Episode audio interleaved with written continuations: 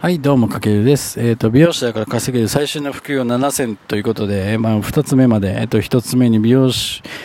の、えっ、ー、と、コンテンツに特化した個人ブログを作りましょう。えっ、と、2つ目に、えっ、と、スタイル写真の編集や動画の編集をしましょうということで、今2つ伝えてきたんですけども、次、えっ、と、3つ目ですね。3つ目は、えっ、と、YouTube の動画。やっぱ今これが一番熱いのかな。副業するなら。で、これっていうのは、えっ、ー、と、まあ、2番目にお伝えした、まあ、スタイル写真の編集や動画の編集に関連した流れでもあるんですけど、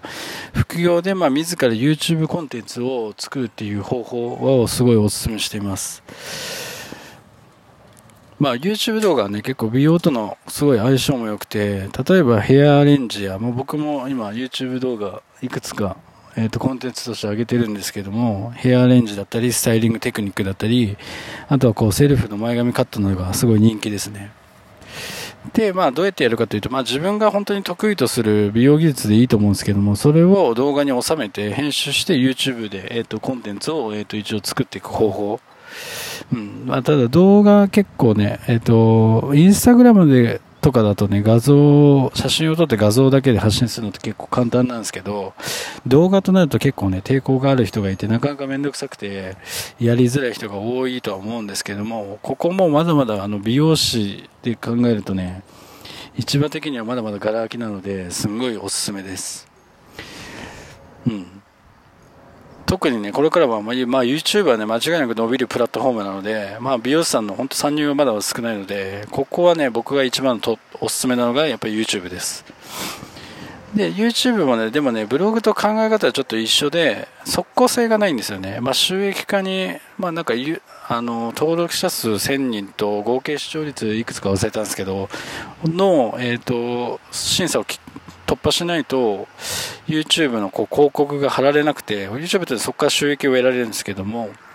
そこを合格しないと,、えーと、収益化が難しいのでちょっと即効性には欠けるかなと。で目安としては一応ね、まあ、3ヶ月から6ヶ月見ておくのがいいかなと。まあ副業の中でちょっと難易度はもしかしたら高めかもしれないんですけどただねまああのすぐに稼げないけどもこれもブログと同じで一つ一つのコンあの内容がコンテンツ化してずっと見られる資産になるわけですから、まあ、長期的に稼げるようになるの可能性の中ではこれは一番大きいです。だからまあちょっと YouTube はぜひちょっと検索したりして稼ぎ方などを見て、まあ、僕のコンテンツもね他のコンテンツでちょっと YouTube のまあ稼ぎ方だったり発信の仕方はえっとお伝えしていこうかなと思いますのでこれが3つ目。で4つ目にえっと個人的にセミナーを開催する。うん。やっぱ美容師さんのね、多くは、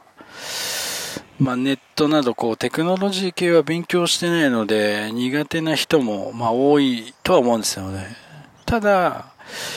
まあ、実際に目の前でこう交流したりするっていうのはすごい得意だと思うんですよね。だから個人的にセミナーを開いて稼ぐことは美容師さんと相性良くてすごいおすすめです。まあ、ここでも、えっと、1番目に言ったあの、なんだ、あ、じゃ2番目に言ったスタイル写真の編集や動画の編集っていうのは、えっ、ー、と、あの、個人のスキルを売り買いするココナラっていうストア化が、えっ、ー、と、おすすめですよって言ったんですけども、この個人でセミナーを開催する場合も、こういうココナラストラ、ストア化っていうところで、えっ、ー、と、自分の技術を、えーと、募集することができるので、そこで例えばね、例えばですよ、まあ、自宅でもできる、えーと、簡単なヘアアレンジとか、あとはなんだろう、顔が映えるメイク、メイクが得意な人が顔が映えるメイクワンポイントレッスンとか、あとはなんだろうな、まあ、スタイル写真が綺麗に見える編集方法だったり、あとはコテの巻き方講習など、まあ、こういうのを、えーと、教えて、まあ、個人的にですよ、まあ、教えてセミナーを開催するして、えっと、副業を得ていく。これってあの自分が今までやってきた美容技術の延長線上でできることなので、そんな難しいことはないかなと。で、あとはね、まあ、どうやってやるかっていうと、例えばまあ場所なんかこう貸しスペースとかを1時間単位で借りて、そこにまあ少人数でいいんで、その、ぜひ知りたいっていう、まあ、女性だったり、誰を対象にするかにもよるんですけど、を呼んでセミナーを開いて副業も可能なので、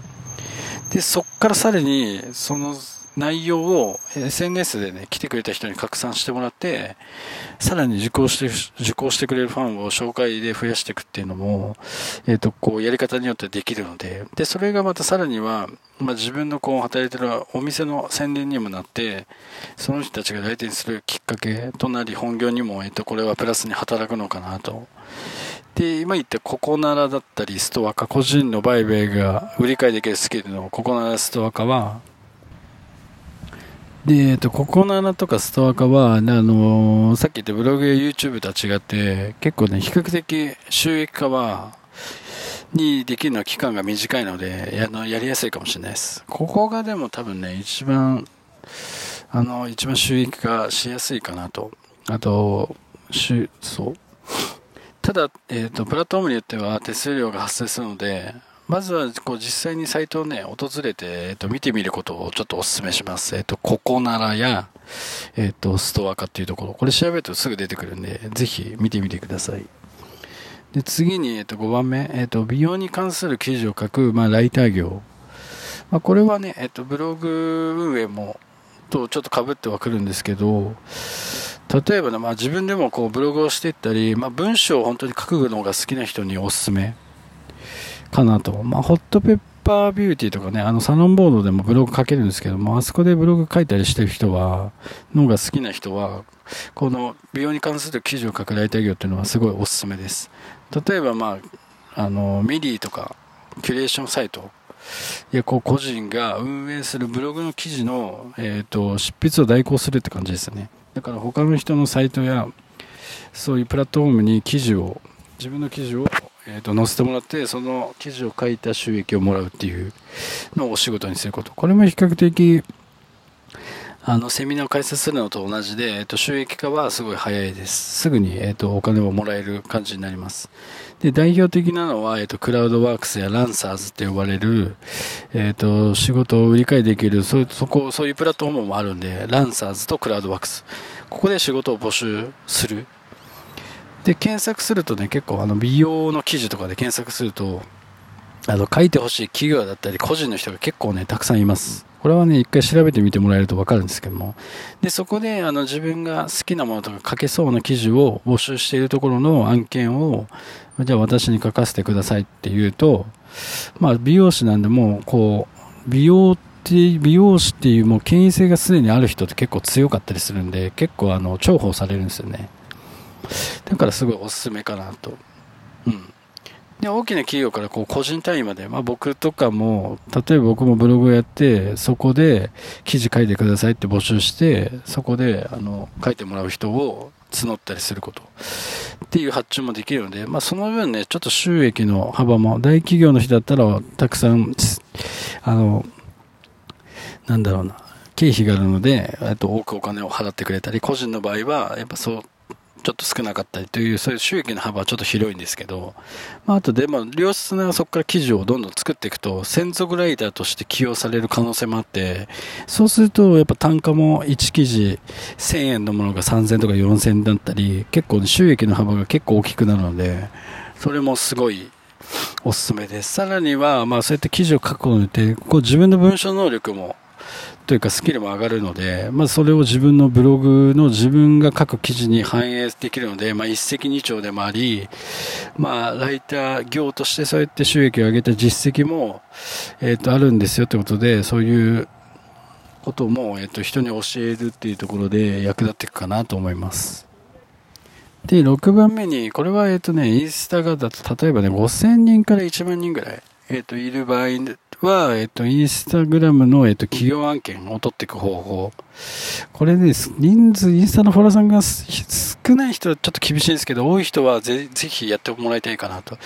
まあ、フォロワーさんがすでに、ね、5000人以上いる場合のみ多分できる副業じゃない、副業じゃないかなと思うんですけども、まあ、インスタグラムで流れる、あの、企業案件っていうのがあって、うん。なんだろう。まあ、それをね、その広告を自分のアカウントで紹介する方法。まあ、インスタグラムではこう、インフルエンサーマーケティングと呼ばれる、まあ、個人でこう、本当にフォロワーさん多くて影響力のある人にお願いして、えっと、企業が自社の商品を紹介してくださいってぜひって言って、えっと、ストーリーだったり、えっと、コンテンツに載せてあげて、そこから見てくれた人がそこの商品を買うと、そのバックマージンが自分に入るっていう収益化の流れ。これは企業案件なんですけども、まあ、これって結構理にかなってて、まあ、ただ例えばテレビや雑誌とか新聞などで宣伝するのってすごい莫大な費用かかるんですけども、で、じゃあそれとは別にそれを影響力のある個人に依頼すれば、まあテレビや新聞とかに出す広告費よりめちゃくちゃ価格にが安く抑えられるので、まあ企業が今活用している方法がインスタグラムマーケティング、インフルエンサーマーケティングと呼ばれてるんですけども、まあ実際に本当にインスタグラムではこう、受注構成かな？の中で影響力のあるインフルエンサーを雇った会社があったりして、例えば企業はね、1件100万円の案件をえ、ー、と、そのインフルエンサー会社に依頼した場合に、そのインフルエンサー会社は、100万円のうち50万円を自分で会社が取って、その半分をその中学生とかに、え、ー、と、50万円ですよ、渡したり。っていうビジネスが構築されてて、だからインフル、なんだろう、インスタグラムで影響力のある中学生とか、普通に一案件、あ例えばね、まあ、無印良品のなんか紹介したりして、そこからお客様、あの、そこからすると普通にあの、それだけで、あの、30万とか50万もらえる今世の中なんですよね。これすごくないですか？っていうのが今マーケティング業界では結構あったりするんで、そこも、えっと、すごいお店、あの、おすすめです。例えば美容師だとね、美容アイテムだったらヘアケア商品とか、まあお店で実際に使ったアイテムなどをインスタ内で紹介して、そこからこう購入してくれる人がいるたびに、まあ、その、えっ、と、購入の何パーかをもらえる仕組みのこと。まあ、これちょっと難易度はね、高いですけど、そういうビジネスも視野に入れて、今から SNS を上手にま運用してフォロワーさん増やすってことも、そこを視野に入れてやるのはすごいおすすめです。